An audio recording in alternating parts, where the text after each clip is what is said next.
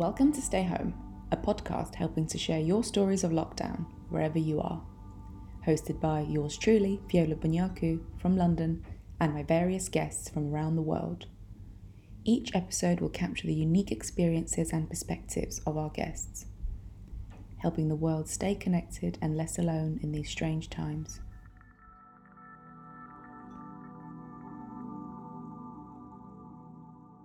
Liri is a single mum at the age of 29, following a tumultuous separation from her husband. The lockdown has added pressure for her as she processes the end of her marriage. Liri's story is tough to hear, however, it's also very inspiring. Liri is honest and sincere, and that is to be admired, and her words are passionate ones. As it's done for many others, the lockdowns provided Liri with an opportunity to slow down, and with that comes the opportunity to reflect, to reflect on how far you've come and how far you have left to go, and where you'd like to go. Liri published her first book, Words in a Heartbeat, in March this year. She had a promising job in the city. She was earning large sums of money, edging her take home salary into triple figures. To be able to provide for a young daughter in this way meant a lot to her, even more so after the separation from her husband.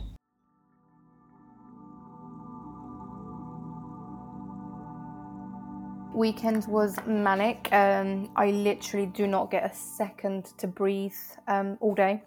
So, from the moment that I'm, I'm awake in the morning, it's literally breakfast, lunch, dinner for Amelia, and then everything in between running around after her.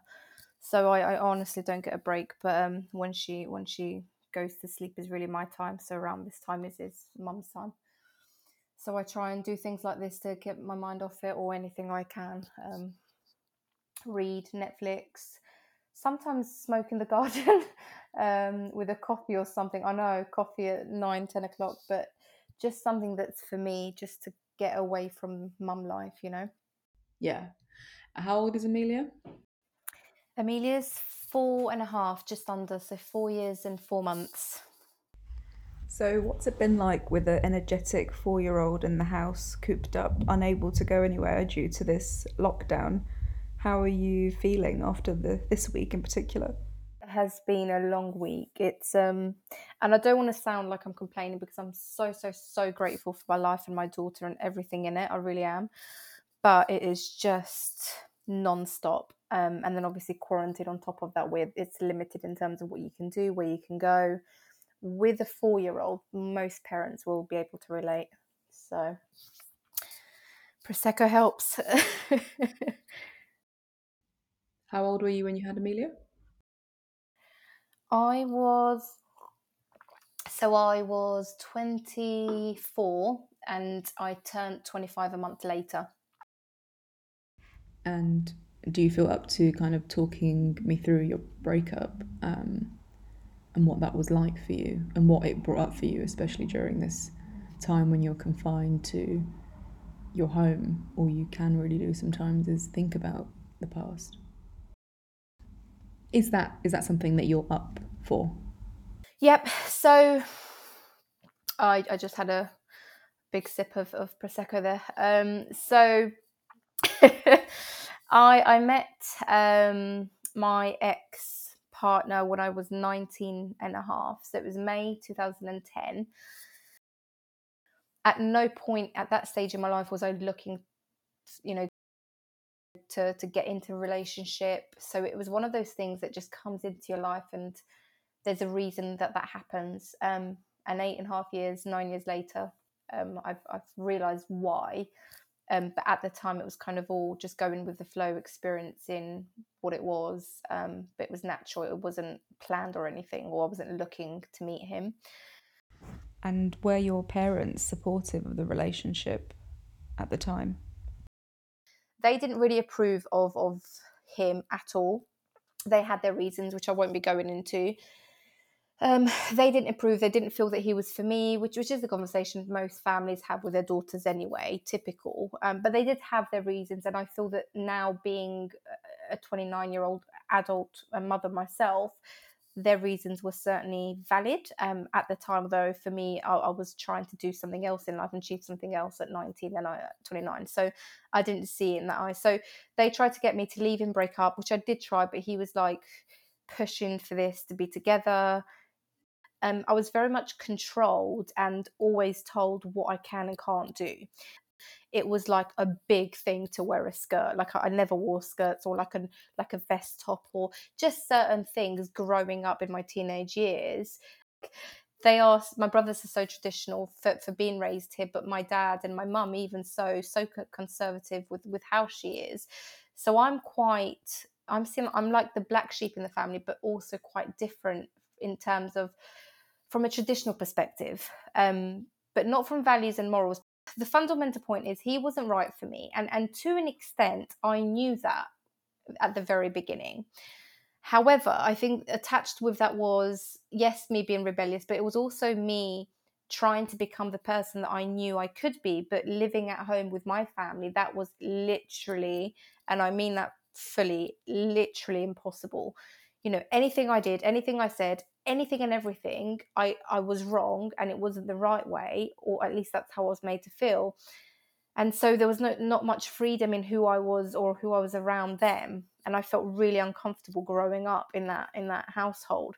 So I guess me sticking to my wrong um, in clause decision was also to get out of that situation. Um, but absolutely at the time, I was blind in love with this person um, so my ex was, was, quite a good looking guy, I would say, quite um, intriguing. He had an intriguing look, green eyes. So yes, I was sexually attracted to him at the time. Um, but but then with that is I very quickly learned and, and understood who he was and who was about. But I'm the kind of person that doesn't give up and I don't like failure. So for me, it was about right, how do I help this person become better? How do I push him upwards how do i support him and if if i'm making a decision that's wrong or right i'd rather learn from my mistake myself than make a decision and listen to someone and then regret that right and blame that person for wasting. So I, I don't have any regrets in my life because every decision that i've made is based on the decision that i've chosen to make at the time. But it was quite a difficult time as you can imagine. Um, I mean, my, my family, so we're from um, Vlor, um, so Albania, Vlor, but but very traditional, like extremely traditional. Like when my brothers go back home, my family members back home say, "Were they raised in in the UK?"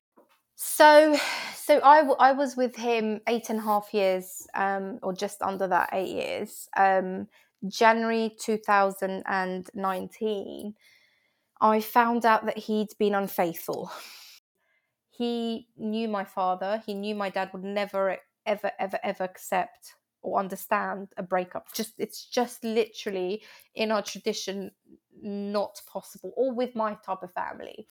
When i started to be around him and live with him etc because we didn't live together until we got married and moved in. So until we then we were just kind of boyfriend and girlfriend type relationship. We never i never slept around his house. We never spent that time together. And i truly believe and i've learned this now to get to know someone, you need to live with them. You need to be around them 24 7 to know them in and out. But I was in a position where I could not break up with him because I'd gone through so, so much to be with him against my family. And then my family spent thousands and thousands of pounds on this wedding for me. So I didn't have an option to fail at, at this marriage, even though I knew very early on that he was not for me at all. No way, shape, or form. But for me, failure was not an option. And that's the only thing that kept me going eight and a half years into this relationship. So, how are you finding the single mum life? Um, I imagine it can be quite tough, as much as it can be very uh, rewarding, also. So, I, I've been a single mum for about a year, coming up to a year. Um, so, yeah, April 2019. So, yeah, actually, exactly a year.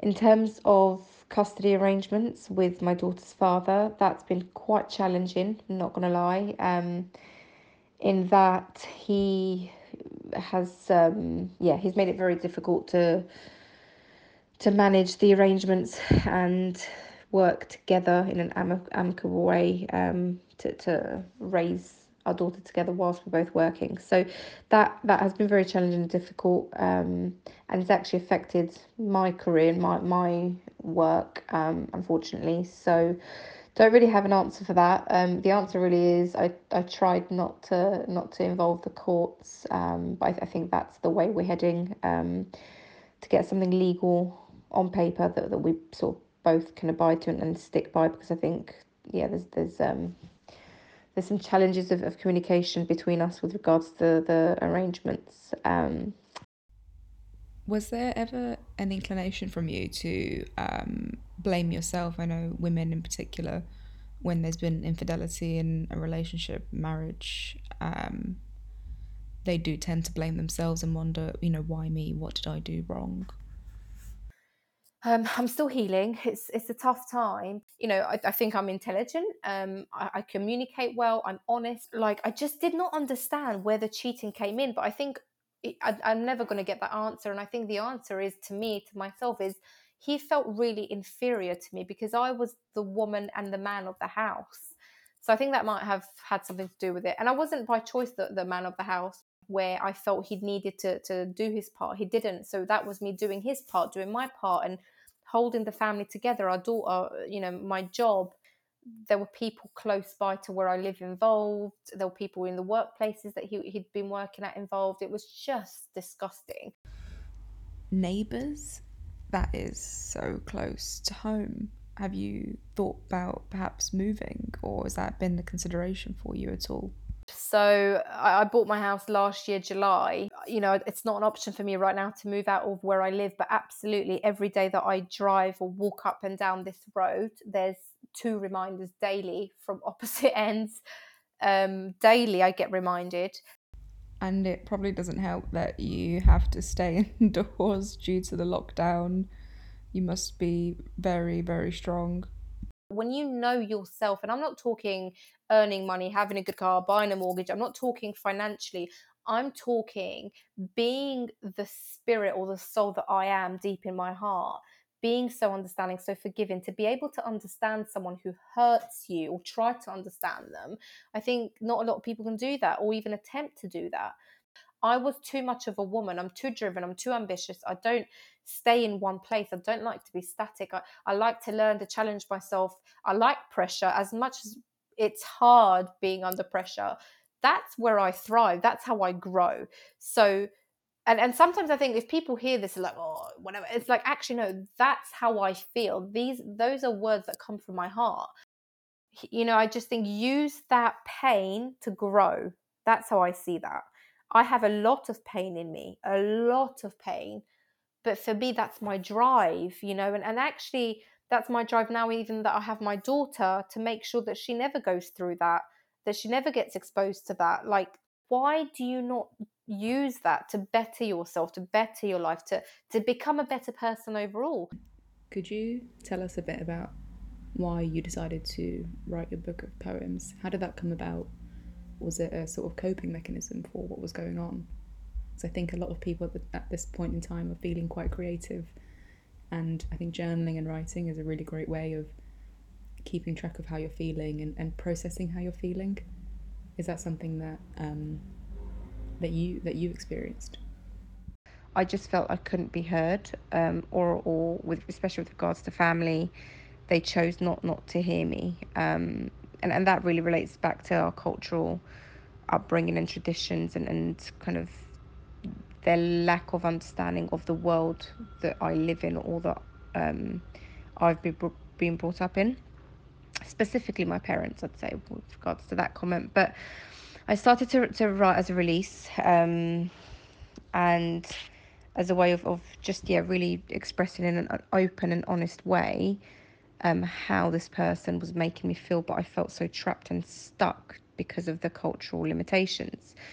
Um, so yeah, I started to write in March 2018, and over the course of a year to two years, um, I had about I think it was a collection of around 87 poems that I wrote in that time, and and all in and around sort of yes um, the unhappy times that I felt in the relationship, which is really what, what started me writing, but also appreciating um, some of the good times or appreciating some of the positive feelings that this person instilled in me.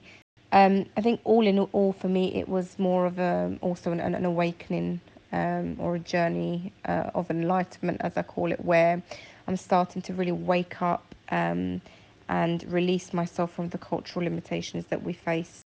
So yeah, um, I think coming from that background um, and, and being the open uh, book that I am, an honest person that I am, um, I felt actually why not submit my work to some publishers and see if I could get this published? And anyone that that might have faced similar experiences or that can relate to those experiences to give them strength that they too can come out of this and that it's temporary. But especially when we're talking about um, limitations around tradition and culture where you feel imposed to act a certain way and to put up with certain behaviors that actually you don't have to and it's okay to be selfish and put yourself first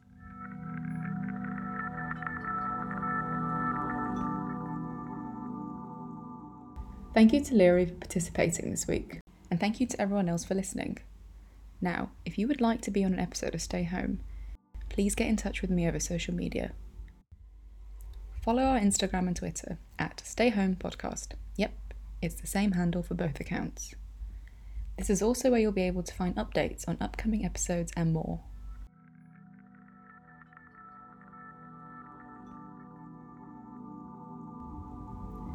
So I thought it would be a great idea to share with you one of Liri's poems.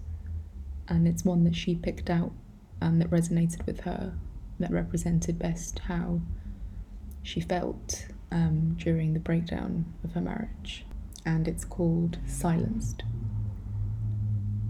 Silenced, her feelings were frozen words, silenced at the tip of her tongue a numbness not many could bear, the heaviness in her heart, a pain that resided there. Lost in a maze of her own thoughts, going round in circles, searching for a part of her that was lost. She was a solitary soul, yet she wanted to be heard. So through her silence, finally, she spoke.